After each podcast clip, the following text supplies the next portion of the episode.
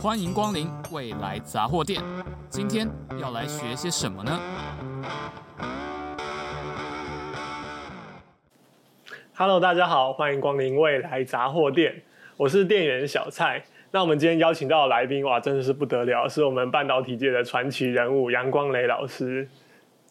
老师跟大家打个招呼。大家好。嗯、是。那光宇老师呢？以前是我们台大电机系我的学长，那接下来去 UC Berkeley 读博士这样子。那之后有进行一些研究跟业界的工作，最有名的就是在台积电的时候担任研发处的处长，然后当时是台积电研发六骑士之一啊。那带领台积电变成现在这个世界第一的半导体制造公司哦。那所以我们今天很荣幸可以邀请到。杨光磊博士来到我们的节目，那跟大家一起谈谈说第一个半导体业的发展，还有他，因为老师毕竟是一个活历史，然后讲讲他呃不同阶段里面的一些细节，相信对大家会有更深刻的呃认识这样子。那再来的话，第二跟第三阶段分别会让老师分享自己的经验，提及到第一个关于呃。业界的一些文化跟他自己带人的思维。那第三个部分是讲说，哎，老师最近其实回到了呃教学现场来跟我们学生互动，也在让我们有机会去访问老师。那他会讲到说，呃，现在的学生的一些现象，还有可以改善的空间，以及可以增进的能力。好，这就是我们这三集会聊的内容，这样子。对，那首先第一集的话，会想要问老师说，就是呃。可先可以先请先老师先介绍一下，说为什么我们的半导体产业，尤其是制造业，有办法发展到现在的规模吗？好的，那个其实我我今年六十五岁，嗯，那在半导体产业从啊念完博士出来工作，大概算起来三十七八年。那半导体产业应该发生在我出生前的时候。所以他其实比我的年岁还要长。那当然啊、如果啊、有些人玩音响的晓得，啊、音响里面有一个东西叫真空管。其实所谓的半导体产业其实是延续的早期真空管的电子产品啊这个部分，因为真空管通常很大啊，一个真空管你至少会看到是一个很大的。等到你用所谓的半导体。去去做这些事情啊、的时候，它就变得很小。就现在有很多很小很小的晶片，它的功能比几十年前的一个电脑更更强大。所以半导体最重要的东西，就它可以把它变很小。那稍微简单一点来讲，所谓半导体就是它谈的导是讲的是导电的意思，它不是一半的导电啊，它是是英文叫 semiconductor。它就是说，它可以控制它导电，或者控制它不导电，啊，是是一个可控性的开关，可控性的一种导电的材料。透过啊一些设计，就可以在里面去控制各式各样的开关啊啊。那至于为什么后来早期的半导体是应用在所谓的类比，就是我我们今天活的世世世界上面的一些东西，早期的。啊，这个收音机局来讲，但后来进到所谓数位时代，就变成开关，一就代表开，零就代表关，所以它透过很多很多一跟零啊，数位的运算、数位的运作啊，用用一些很简单的可控性的啊开关，就是电晶体来执行这些所谓的所有的功能，就是像我们手上，不管你用 iPhone，不管你用。啊，电视啊，音响这些各式各样的东西都可以用开关的数位功能去取代我们过去比较所谓的啊，跟世界接触到的所谓的类比世界的功能，大概是这个样子。那半导体的历史刚刚提到啊，很重要的就是啊，很多人就把它归啊一个人叫 William Shockley。那他当年在 Bell Lab 的时候，大概在一九四几年的时候就，就做出所谓的第一个啊，这个鍺用鍺这个材料做的一个啊电晶体，那个时候应该是 bipolar 的电晶体。啊，那那后来他一九五六年拿到诺贝尔奖，跟 John Bardeen 跟啊另外一位啊 Britton 拿到所谓共同拿到一个诺贝尔奖。那后来他又他又创造了一家公司啊，到矽谷去做 Shockley Semiconductor 这家公司。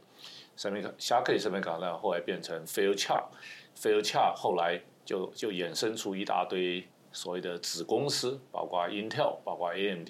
就是所谓戏谷一开始存在的这一些部分。嗯，那同时在威廉 Shockley 以外，在美国在德州有 Texas Instrument，就像张忠谋董事长，他其实在 Texas Instrument 出来的。还有在东部的，刚刚提到这个 AT&T、Bell Lab 啊，然后还有 IBM 几个小几个公司，但是最大的还是 Silicon Valley 的公司啊，Intel 算是其中很重要的一个公司，但是 Intel 的前身都跟还有 Intel 当时的戏股的一些创办人，其实大部分都是从 Sharkey Semiconductor 一直衍生下来的。所以它在历史上面啊、一直 Intel 成立应该是一九六八年，至少我真的去美国是一九八一年的时候。所以我去美国的时候，半啊、美国的半导体啊、应该是已经是属于世界级的、世界第一的。当然后来日本啊、日本在应该是在七零年代、八零年代左右开始注重所谓的制造。啊，制造往往并不是美国最大的强项，可是美国的啊早期是透过啊这个研发，透过所谓的创新，去创造了第一代的半导体的啊霸主。那日本透过啊制造，透过啊降低成本的方法，然后开始去啊在八零年代慢慢赶上了美国，甚至于把很多美国公司打败。那个时候，全球十大半导体公司大概日本人占了六七个，所以它事实上是变成了在半导体的霸主。可是，在八五八六年左右，美国啊利用这个所谓的汇率啊，人家说广岛协议，就把日本把它打到这个打到不行，然后他培植了韩国啊，然后用三星去取代的日本的那个时候的 memory 叫 DRAM。所以，所以世界半导体一直在在地地区上面一直在转移。嗯，可是美国还是拥有了最原始的半导体的很多的东西，尤其是材料设备这一方面，它基本上控制了半导体的来源的的上游的来源，所以它还是非常有力量。虽然它后来的制造因为啊往东移，往亚洲移。在全球化的过程当中，大家考虑的成本啊往东移，其实一直到了九零年代，那个时候台湾也因为这个东移的啊风，台湾才开始有机会。我也是大概是在一九九四年的时候离开美国，因为我闻到一股东风啊向台湾吹，所以那个时候先经过新加坡，后来来到台湾，然后九四九五年的时候。台湾的这些半导体公司上市，突然变成有价值，然后利用股票分红制度，那个时代吸引了啊，almost 三十多年在美国培养的台湾半导体人才，啊，其中很大的部很应该有超将近超过百分之五十的人回到台湾，一起来帮台湾打一个世界杯大联盟的比赛。所以这里面有很多历史的因素啊造成的啊，并不是啊，我不认为是因为啊，当然李国鼎、孙运璇那个时候鞠躬厥伟啊，创造了一个环境。嗯，可是有关于留学制度，有关于很多东西啊，我认为只是一个天时造成的。嗯，在我们那个时代啊，我们毕业的时候，说实在的，我我在台大电机大四毕业的时候，根本不知道要去哪里工作，科学园区。才刚刚啊成立啊，这个成立，然后请到科学院去参观。那个时候我从我我在台大做毕联会副主席，去参观这个科学园区，黄土一片啊，完全这个他们跟我吹牛说科学园会多好，我我用我几乎没有一句话相信啊，因为我所看到的都是啊这个杂草丛生、黄土一片的感觉。所以我们很自然的在那个时代，很多人去美国。那电机系，后来我发觉不只是电机系啊，电脑系啊，资工系，连土木系、机械系、造船系，在那个时候台大的五个啊工学院的五个学学系，几乎很多人在那里念完书以后，都投入到半导体。哦，原因是因为那个时候在八零年代是美国最红的半导体最红的时代。所以钱也比较多，薪水比较高，听起来跟现在的台湾有点像啊。对，现在的台湾，然后现在的美国是软体而已。嗯，现在现在在美国，你根本就不会有人想念半导体，因为薪水又低又辛苦。美国现在是往全几乎全部啊，我前一阵子有机会跟你们的学长啊，一群台大电机系的学生在在美国我家去聚餐。嗯，我发觉百分之百的。台大电机学生全部在美国转软体，没没没办法，薪水可能高两倍，然后工作相对是比较能够有创新，这比在半导体的公司工作要要好很多。那台湾情形就稍微不太一样啊。不过我下回就稍微停到这里，大概一个历史，从啊四零年代啊一直到八零年代，然后到现在两千二二零年。台湾严严格来讲，真正的起飞应该是在九零年代，差不多在九四九五左右，就是半导体公司上市这件事情，我是觉得非常非常重要，因为那是很多啊这个所谓的资源，所谓的啊薪资，所有很多东西在那里真正的发生。嗯，然后在这边小结一下，就是那大家听到美国的矽谷现在都是软体业，但是它在早期的时候确实那个戏是半导体的意思，所以那个时候的制造业其实大部分还是在美国矽谷发生。只是呢，后来发现全球化，就是发现说，哎，亚洲的工资比较便宜，那有稳定的这个呃半导体制造的基础，还有就是呃还有投资之后呢，那这些产业慢慢的移到这个亚洲来。不管是日本、韩国或是台湾，那现在呢，美国那边才会变得以软体业为主，这样子是。那刚刚老师也提到说，就是台湾的半导体业现在变成整个台湾最主流的产业，有一个有三个，就是天天时地利人和。那所以呃，台积电这家公司呢，在整个呃。在整个世界上有办法崛起，也是有很多的契机跟挑战哦。所以接下来请老师聊一下这个部分，就是说，哎，那我们台积电呢，到底是怎么样的发展起来的？然后，那您又是在哪个阶段加入台积电呢？并呃做出哪一些贡献呢？OK，好。那其实台湾的半导体严格来讲，发展可以追溯到大概七零年代。那我觉得。啊，工研院电子所大概是一九七三年左右成立啊，这是在我念书之前。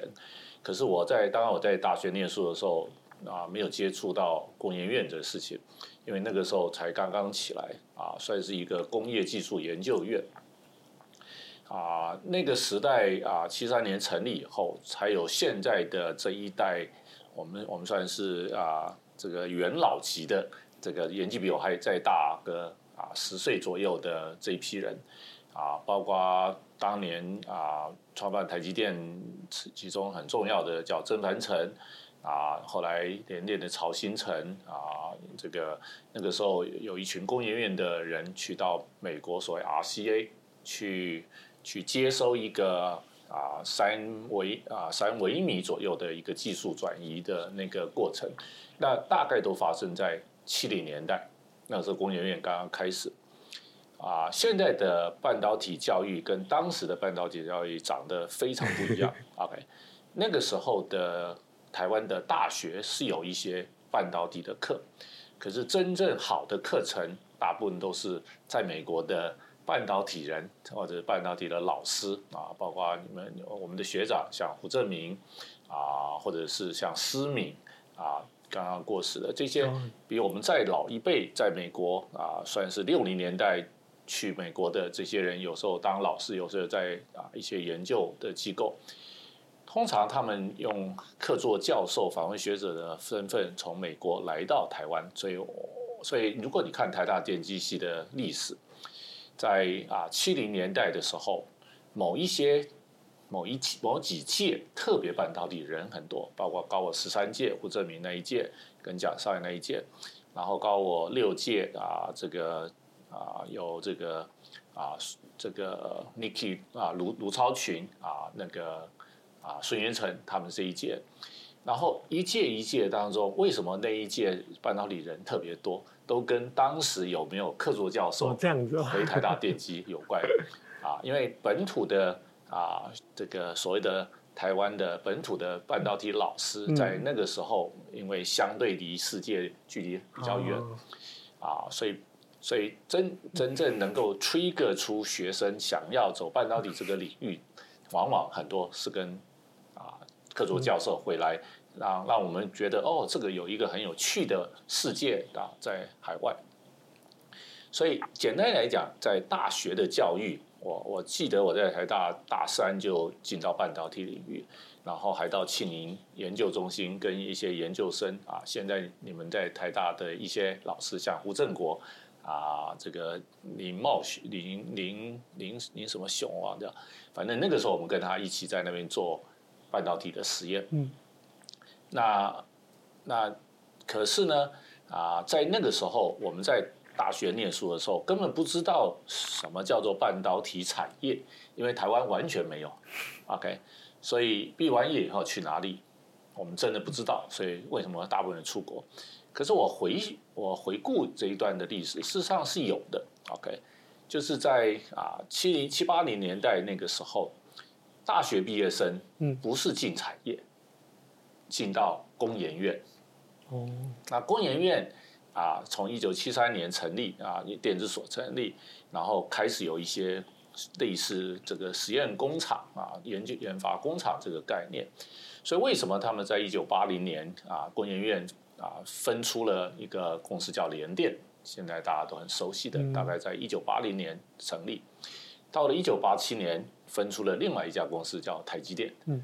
，OK，然后一九九四年又分出了另外一家公司叫 Spin Off。叫做世界先进，嗯，所以工研院电子所总共分出了台湾三个很重要的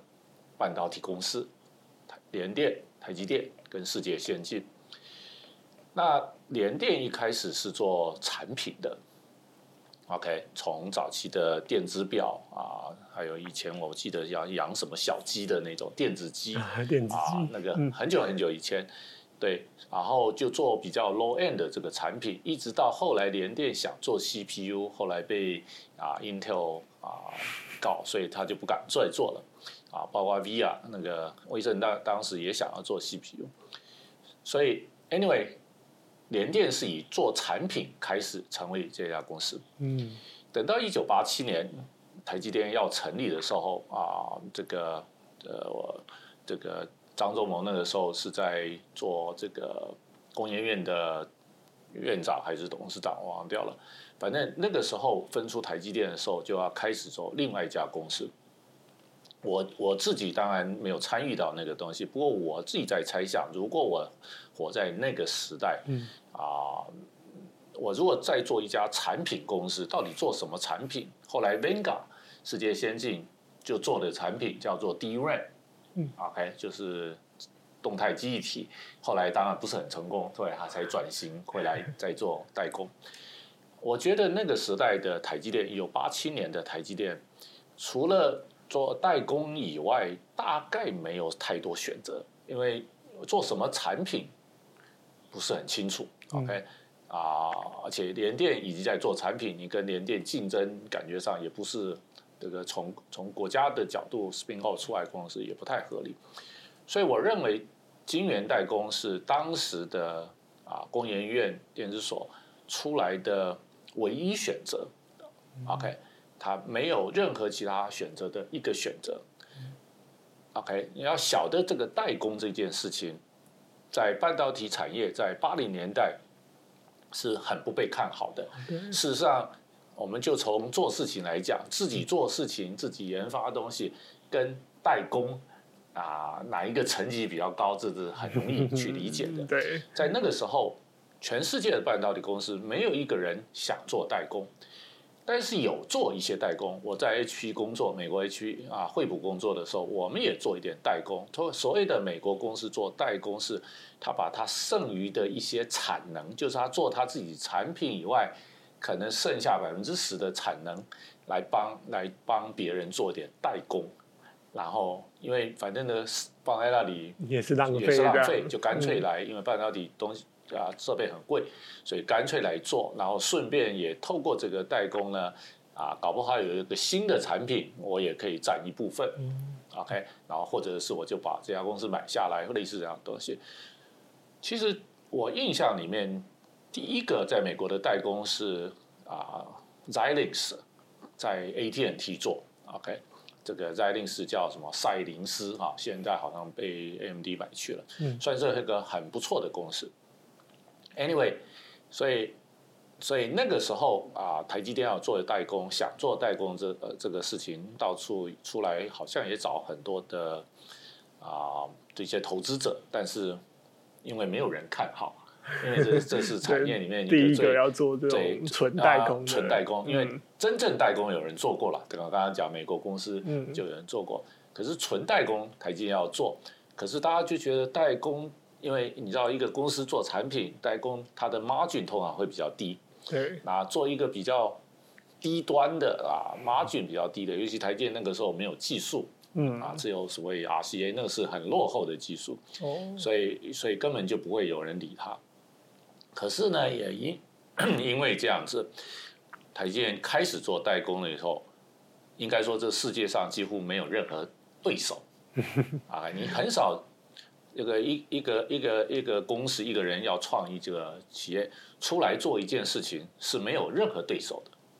嗯，OK，几乎是没有任何对手，开创一个新的市场，对，对就是一个新的市场，独占市场。虽然它、嗯、它不赚钱，是啊，所以台积电大概也是快要五年前五年的时间啊，虽然它有台湾给它的一个一厂出来做。啊，相对成本已经很便宜了，不过要赚钱还是不是很容易，因为客户要不要在你这边做？可是你回你现在从现在回去啊，hindsight 啊，回顾这件事情，代工这件事情真的非常适合台湾。它基本上就是我称之为半导体制造，其实是要符合所谓的泛儒家文化啊，这个它这个所谓的。啊，有有这个所谓的 hierarchical 伦理的结构，有所谓的这个啊中庸之道，有所谓的服从啊啊，跟这个愿意牺牲一点小我完成大我的这种思想，嗯、那我认为跟传统的东方儒家文化啊有关，所以亚洲人适合做。代工，然后适合做制造这件事情，我想我们从很多的地方都可以看得出来。是，所以台积电选了一个最适合它文化的的的商业模式啊，在那个时候，当然也是张忠谋的睿智，他他他他这个等于是克服很多很多人不看好的东西，就决定去做。可是前几乎在前十年的台积电。一九八七年成立，一直到一九九七年，啊，这个这个代工啊，在在五年以后，大概是啊九三九四年开始赚一点钱，嗯，但赚的很少啊。那啊，这个在在前面的几乎快要十年的时间，大部分他的产，他帮人家做，他的收入。都是帮别的公司的产品嘛，因为这是代工的模式，别人设计我来帮你制造。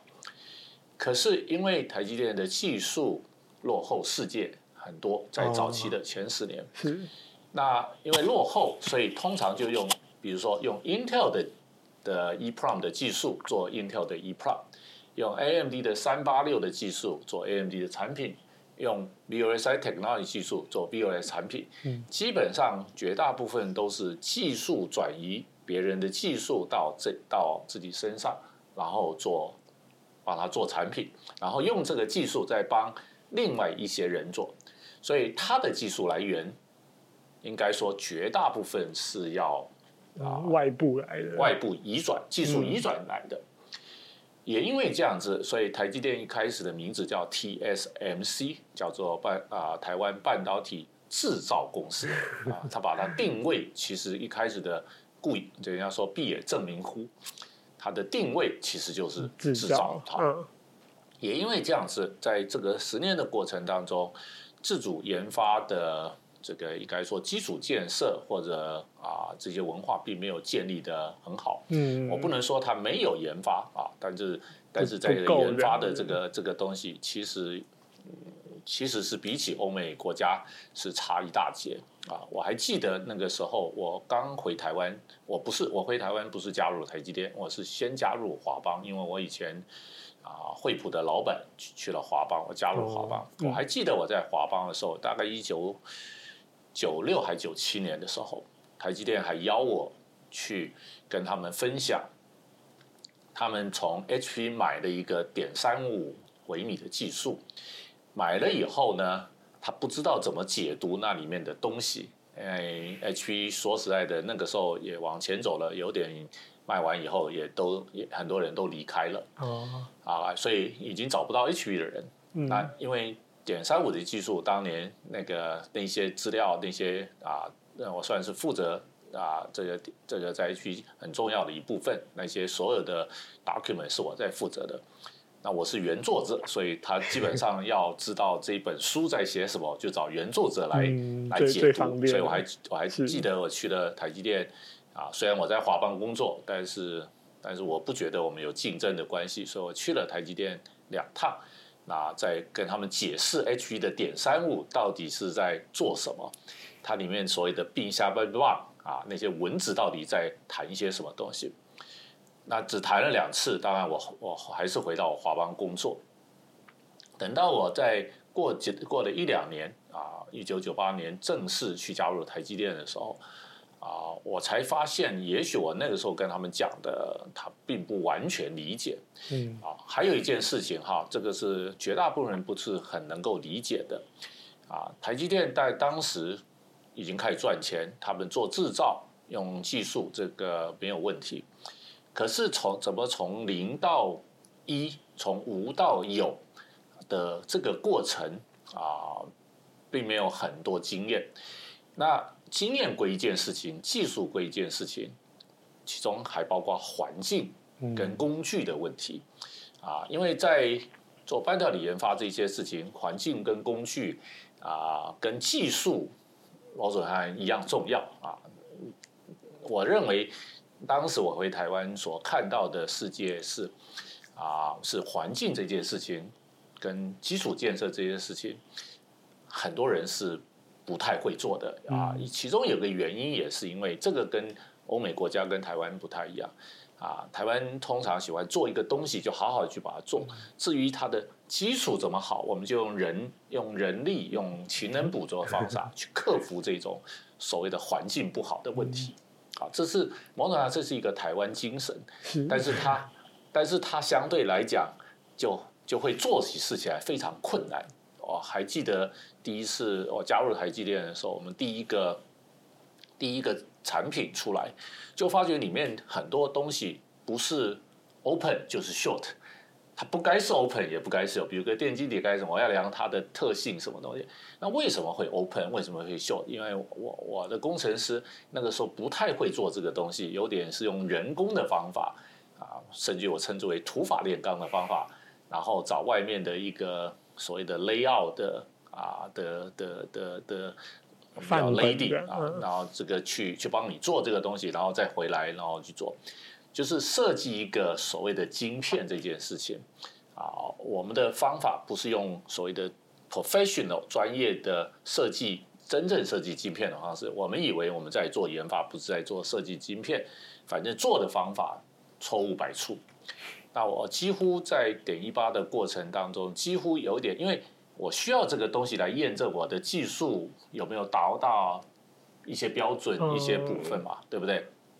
可是因为这个东西很多东西是 open 跟 short，我根本看不到，因为 open 跟 short 对我来讲完全没有意义。对啊，所以所以在这个过程上，我们几乎用蒙着眼睛在做技术研发。我天哪！这个是我一开始进去，所以所以很多人不能够理解说。啊，所以的我一开始进去，觉得我好像进到一个非洲的蛮荒之地那种感觉。其实这不并不代表台积电的啊过去啊抹杀这些事情，而是说因为啊他习就过去的经验习惯用人的方式啊去去处理很多问题，然后几乎没有人有兴趣去把这个基础建设弄好。那当然也是因为他从一开始就做制造啊，然后技术可以从别人来，他不需要太担心没有技术来源的问题。嗯，OK，所以就这样。好，那后来我们就从点一八开始啊，这个啊就开始做点一八，到了点一三微米，这个就是那个故事，有关于六骑士的故事，其实发生主要发生在点一三，但是所谓的六骑士。在点一八就开始在做了，OK，那只是后来到了点一三呢，因为我们点一八，我们在点二五的时候还输给联电，嗯，点一八的时候开始赶上，但是顶多差不了多少。到了点一三之后，那一场战役真的是把我们称之为把联电打趴了 啊，我们就从此以后就往前走，那所以才会。这个拿这个奖，其实这个六个骑士在点一八就有了啊，所以，所以我我也不认为我们的点一三跟点一八有什么特别伟大的事情，但是，但是从结果论，人家说啊，胜败成败论英雄，我们有时候用成败来决定啊，这些所谓的成者为王，是。但是点一八的人跟点一三的人一样，当然到了点一三，我们我们碰到的挑战更大。可是我刚刚讲那些基础建设还是一样的弱，OK，所以照样很辛苦啊。这里面很多故事，我想，呃，如果要讲，我可以讲三个小时，光 点一八的故事就可以讲三个小时，点一三我也可以讲，可能更久。但是我想细节我们就不谈。但是我要强调的就是啊，它其实很多事情不是只有人，我们的确啊，在当时的台积电啊，我们真的是靠着。一群啊，包括所谓的六骑士，还有很多很多的啊，我甚至于觉得那个时候我叫做用生命在做事情的台湾的年轻的工程师。啊，那那当然在这个这个整个最后的过程，往往变成一将功成六股枯，所以六骑士只是 take 这个啊万古枯的那个。那个所谓的 credit，、哦、真正、嗯、真正在里面牺牲奉献的基层员工，那个是我觉得啊，如果有所谓的纪念碑啊，我搞不好应该给他们。那么真的很辛苦，我有一些属下后来实在是身体受不了的，就离职，要到玉山做导览员。哦、这样子，OK，所以在那个时代是一个百废待兴的时代。但是某种程度上，也是因为那是一个百废待兴的时代，从零到一的时代，所以才会培养了后期的台积电的研发的啊这些人。这些人当然后来水涨船高，现在那个至少做到二线经理以上啊，甚至有人做到副总，有人做组长很多了。所以台积电的研发人才是在。当时在从点一八点一三里面慢慢培养出来的，而且当时我们几乎没有从美国学校找人，我们几乎都从台湾的的学校毕业生、研究生来做，就跟你们现在是一样的。可是当时他的他自己进到一个啊这个啊完全啊一个一个所谓处女地去开花、开开开开开荒哈开荒。然后去，在他，然后随着这个水涨船高的东西，他们的机会无穷啊。那我稍微讲一下台积电当时研发的人员，大概在两百个人上下，好像一开始还少于两百个人，我刚加入了，现在大概接近一万个人。OK，那也都做两，都是在做两代技术。嗯，那当然你可以说技术更难了。可是技术还是技术啊，再难一点点，只是中间这边难一点点，每一代都有不同的啊这些新的东西。是，那所以现在变成是一个人海战术。嗯啊，当你可以说当时一九九八年的时候是一个精英战术，精英部队。那精英我我说实在的，我比较喜欢一个精英战术的概念，因为在精英战术的概念里面，每一个人都可以变成将才，嗯，每一个人都有机会成为将才。当你是人海战术的时候，啊，你有一堆人，你你大概你要你要从基层这样子慢慢爬这个东西，啊，当然当然从公司的角度来讲。我不看人才发展的角度来讲，他只要成功，他用任何战术都可以。，OK，那用人海战术有人海战术的好处啊，这些东西我我不反对。可是我我站在一个对人才培养的概念，我看着我的员工从早期的这个环境到后期的环境啊，为什么我有一些启发啊？所以为什么我后来决定退休到学校里面？啊，重新去思考所谓的半导体人才三点零的概念，真的想要把当年在啊，算是美国的第一代或者台湾的第一代最早的那个八零年代、九零年代的那个时期的啊那种教育、那种环境、那种工作的模式啊，看看有没有办法有一种新的模式在未来的世界开始移转。那我反而认为。台湾的少子化是一个机会，因为你少子化，你自然就不会有啊，就没有没有没没有那个 luxury，没有那个奢侈去去用人海战术做事情。然后未来的时候，更需要的就是用我称之为用所谓的 AI 这个概念，用数位、用智能的方式来辅佐人啊，就就像就像打仗一样，我我用棍子打，还是我要用？盒子打打，那是两个完全不一样的层级，这个概念啊，所以我大概讲到这里有关台积电啊部分。那台积电当然经过了好几个时期，在一九九八年左右，大概就是我们的研发从啊从这个比较啊落后的角度慢慢慢慢赶上，一直赶上到啊到了六十五，到了二十八。啊，都是还都是落后在 Intel 后边啊、嗯，这个部分。嗯，那我觉得台积电第三个阶段是二零零九年金融危机啊，那一次所谓次贷危机的那个阶段，台积电面临到快要啊这个很多问题，那时候张忠谋董事长回国。第三个阶段是除了研发继续再往前冲以外。我们也做了很多很多的投资啊，现在的半导体基本上有一点点像军备竞赛，就是谁谁的武器多，谁的设备多，谁就有机会。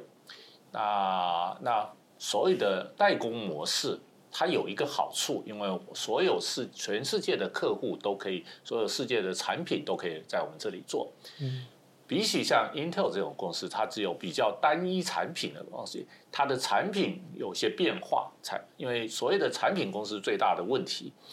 它随着时代在在变动的时候，它有没有办法跟着上时代？OK，变成是一个很大的挑战。嗯、Intel 已经很很厉害，它把在 PC 这个时代它它 dominate，可是进到手机，它完全没办法琢磨。然后进到现在的 AI，他开始要玩 AI 加 PC 这个东西，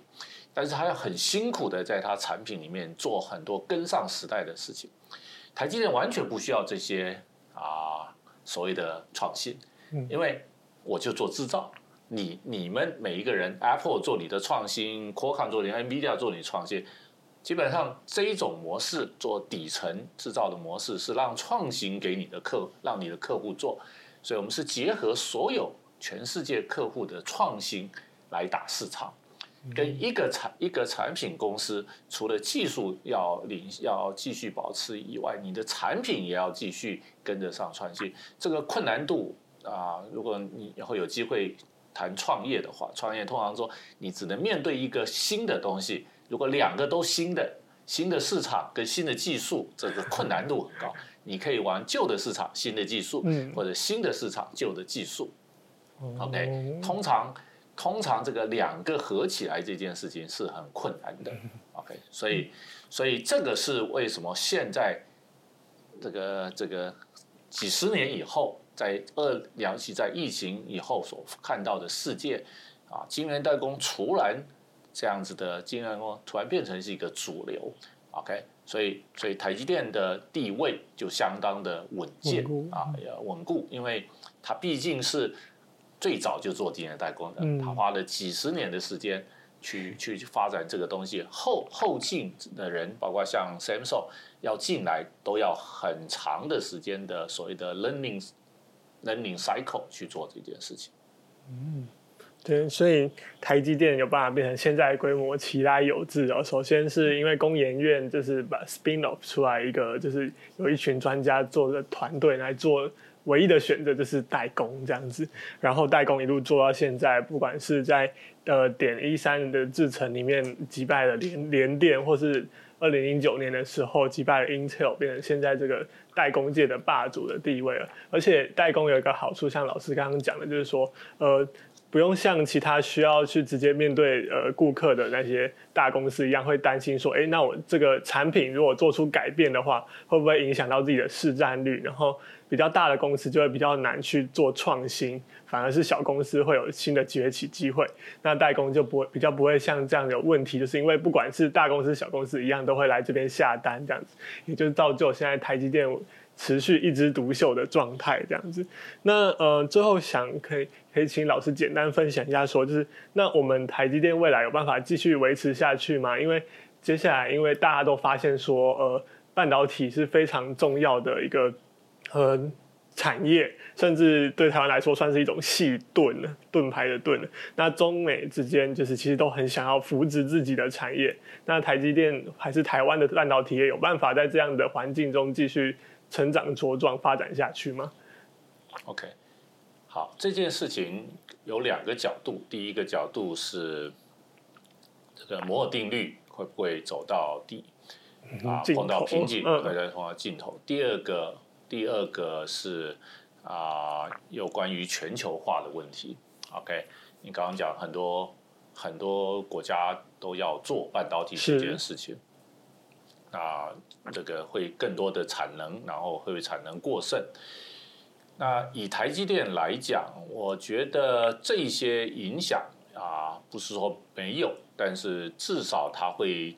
啊，在未来的二三十年啊，可以继续保持所谓的世界第一，除非他自己把自己搞坏啊。这个我我我想是用过去的这个模式，继续用过去模式去走。我觉得问题不大啊，那原因是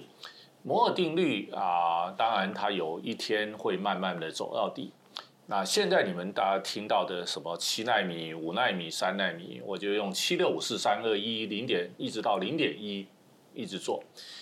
现在的模，现在的这些所谓的纳米技术的数字，已经不是跟线宽有 有直接关系了，它其实就是一代。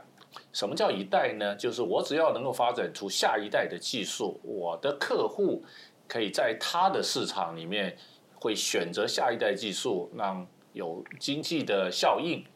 我就叫它七六五四三二一啊，基本上是不会有问题的。跟，跟 iPhone 一样。啊、对。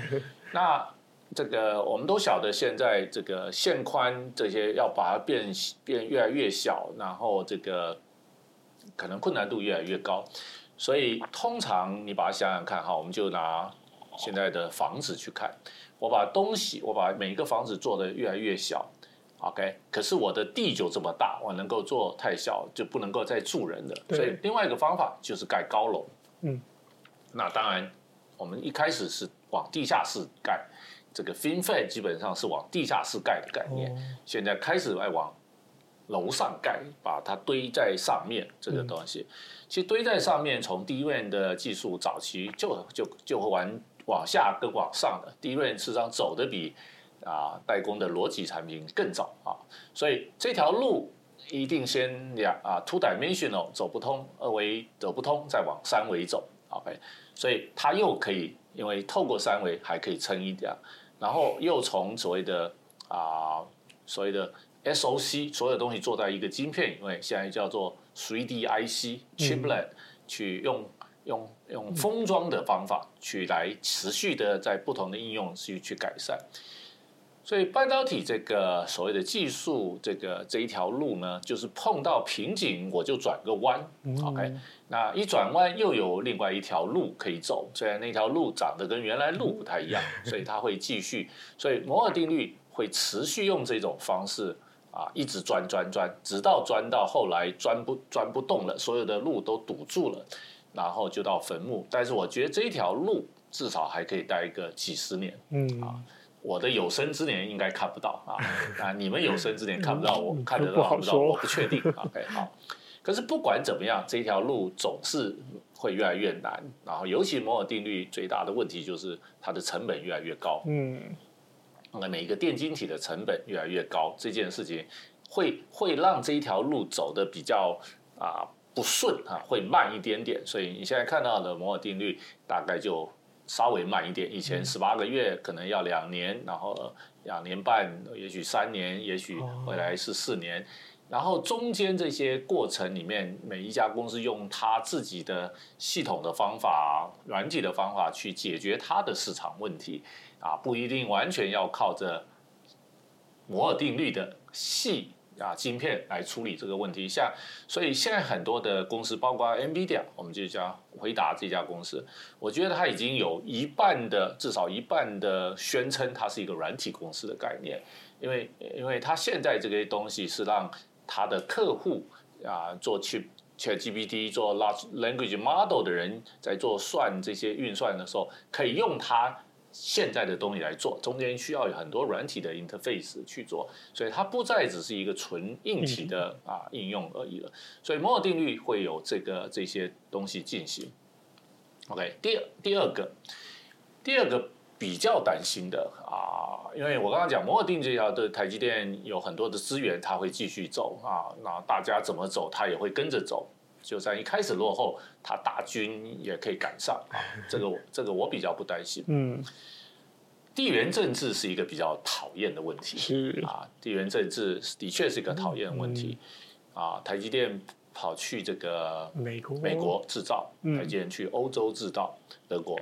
啊，台积电日本制造。其实，在日本制造大概是最在文化上面比较 match。嗯，可是在美国制造跟在欧洲制造都会碰到很多的问题。啊，我昨天跟欧洲的啊这个玉山协会的一个啊算是负责人啊聊聊天，所以他自己也很担心欧洲啊。那我自己在美国的经验，后来尤其到后来去做 Intel 的顾问啊，我一直觉得美国的制造文化已经不行了。不要说现在不行啊，我仔细想想看，八零年代我们那个时候在的时候。其实美国当时的半导体，尤其是在跟制造这个比较有关的成本这个东西，啊，我跟你讲一个小，我不晓得有没有听过。我们在八零年代的时候，称半导体产业叫半导体产业，另外又称为 IC 产业，大家听过？嗯，叫机体电路 （Integrated Circuit），所以我们简称 IC 产业。嗯、可是这那个时候，我们戏称它叫 Indian Chinese Industry。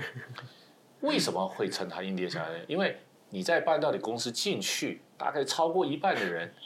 绝对不是印度人，就是台湾人啊。所谓的卡尼斯当时啊，因为因为因为是一个泛泛华人啊，那主要以台湾人为主，然后还有一些香港人啊，然后亚洲的华人，比如说新加坡、马来西亚的华人啊。那当时我刚进 industry 的时候。中国人所谓的现在的大陆的中国人是很少的，嗯。啊，因为因为他们还没有开放出国，所以大陆的开放啊，留学生大概都是在八零年后期、九零年初了，那个时候美国的半导体已经在往下坡走了，所以后期从大陆去美国念书的留学生，大部分都走走到软体产业，所以所以大陆并没有在美国培养太多的。半导体人才，嗯，那台湾不一样，台湾是从六零年代、七零年代、八零年代，甚至到九零年初，有将近三十多年的时间的储备人才在美国培养，所以这两个是完全不一样的概念。好，嗯，那我们回来谈地缘政治啊，地缘政治这个东西，就是当像台积电它被迫要去海外去应援的时候，其实这里面暴露出。传统台湾的一个很啊一个问题，这也不能够说是台湾的错或者什么，它其实是一个固有文化所造成的一个现象。从过去早期啊，我不晓你大概晓得李坤耀先生哈，也是我们台达电机的学长啊，当年在 BenQ 的时候去买的西门子，在德国运营啊，出了很多的问题。简单来讲啊，台湾台湾这个啊这个我们这个国家，当我们要去海外运营的时候，它会面临几个很根本的问题。嗯。海外运营有两种，一种是对于高我们一阶的，所以在文化 先进的国家，在世界作为发展国家里面比较比我们先进的这个国家去运营。首先你要面对的其实是一种对方的歧视问题。哦，OK，这个这种文化是很潜在。我即使在美国工作很久，其实这个歧视文化一直存在着。嗯，OK，因为他基本上认为他。这个优秀高人一点，嗯，OK，所以你看过去的台湾，通常尤其是比较传统产业，通常都在比他的更不不先进的国家，比如说早期这个的东南亚啊，或者是早期的中国大陆。可是现在你去中国大陆，你也不太容易了，OK，所以所以首先当你要去先进国家的时候，你要怎么去面对这个文化上面的冲突？还先，这个这个是，然后再加上所谓的欧美国家这个生活跟工作的这个平衡的文化 OK，尤其是欧洲啊，啊罢工什么东西是他们的家常便饭，嗯，这些东西都不是台湾的台湾人能够 handle 的。那过去台积电在台湾运营的都很好，可是他一旦离开台湾，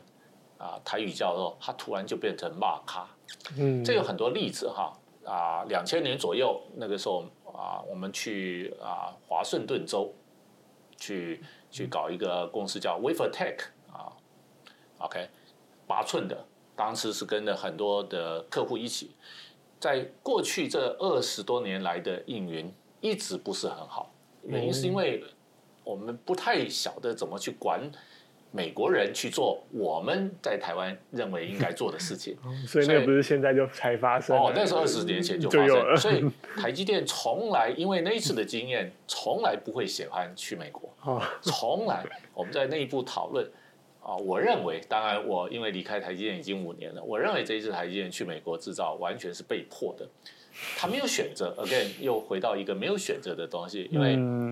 因为老美实在很厉害啊，因为他在，他要你干嘛，你如果不干嘛，他有很多的手段啊，可以可以可以给你，所以你就只好屈服。只是在这个屈服过程中，你怎么你怎么去让自己的影影响不要太大而已啊，差别只在这里。我不确定这一次。刘德音董事长的下台跟这个有没有关系？很多人当然会解读，但是这种东西你你反正要面对，所以海外运营这件事情是一个很大的风险。OK，可是我常常台湾话有句呃句话，我度掉度掉啊，不得喜欢呐。你面对这个问题，你逃不了，你就好好的去做。是。那我一直认为啊，海外运营这件事情呢，本来就是很难，因为我在两边都待过。不止两边，我在啊，在美国，在台湾，然后有机会到其他国家，包括新加坡，甚至有在中国做过独立董事，我就发觉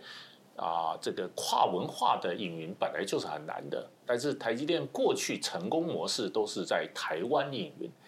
啊，台湾模式用的是啊，这样啊，他利用了台湾所有的好处，包括政府、水电啊、人才这些东西。那他一旦没有这些东西，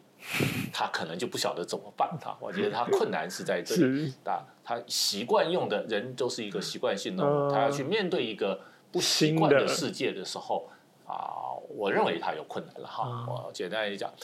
那再加上这些年台积电内部的培养，大部分越来越本土化，所以所以新一代的啊领导阶层大部分都是本土出身。然后从在本土里面去发展出的这个运营模式，哦，这些东西你放到海外啊，啊，你要去管美国人、管欧洲人啊，我觉得是非常非常困难的。文化落差，文化很大。嗯啊，等到你们有以后年纪大，有机会到美国去工作啊，到欧洲去工作，你们大概就知道这个完全不一样的世界啊。But anyway，这个地缘政治，然后啊，那只是说在这个地缘政治里面，你要在这个。啊，所谓的必须面对的环境里面，怎么去让自己的伤害降到最低，让自己的啊利益得到最高？这个需要很多的智慧跟跟去同理心去了解，怎么去双赢这些东西，这都不是台湾在过去我们在做这些事情大家习惯的东西，所以必须要转一个转一个弯，然后然后去面对这个啊相对这个。地缘政治困难的问题啊，我大概先讲到这里。是是啊，因为这个题目真的很大，我也我也没有，我也没有真正的 solution。如果你要问我啊，我的建议是开始用系统来处理这个问题。嗯，台湾要开始建立系统文化，因为在我的人生经验里面，系统是可以在不同文化上面取得一个。平衡的啊，取得一个所谓的啊，这个 optimize 啊，就按怎么说，这个所谓最佳化的一种一种模式。嗯啊呀，大概先提到这里。是，那所以这个部分呢，其实呃，台积电在未来的发展会面临到两个问题，一个是就是摩尔定律有没有办法继续走下去？那以大家的聪明才智以及对于这个产业的追求的更好的方向来说，这个部分应该是台湾的工程师有办法做到的。那再来的话，这个呃，在地缘政治下面要如何自处这个部分，或许这个确实是过去台积电没有遇到的问题。那如果有办法，像可能在早期台积电早期这个在百废待举的时候，有这一像杨老师这一群人有办法带领这这个。呃，公司可以突破新局，然后做好基础建设，用系统思考的方式去呃解决很多问题的话，或许将这个地缘政治的问题有办法找到合适的解方来解决现在的困境。好的，那我们这一集啊，内容资讯量蛮大的，很谢谢老师这位半导体界的活历史来这边，然后跟我们讲这么详细的就是半导体发展的过程。那我们接下来会主要是讲老师在企业的。一些呃关于工作的思考跟文化上的建立，还有如何改变环境的部分，那请大家持续锁定下一集的未来杂货店。那我们这一集节目就到这边，谢谢大家收听，谢谢，谢谢。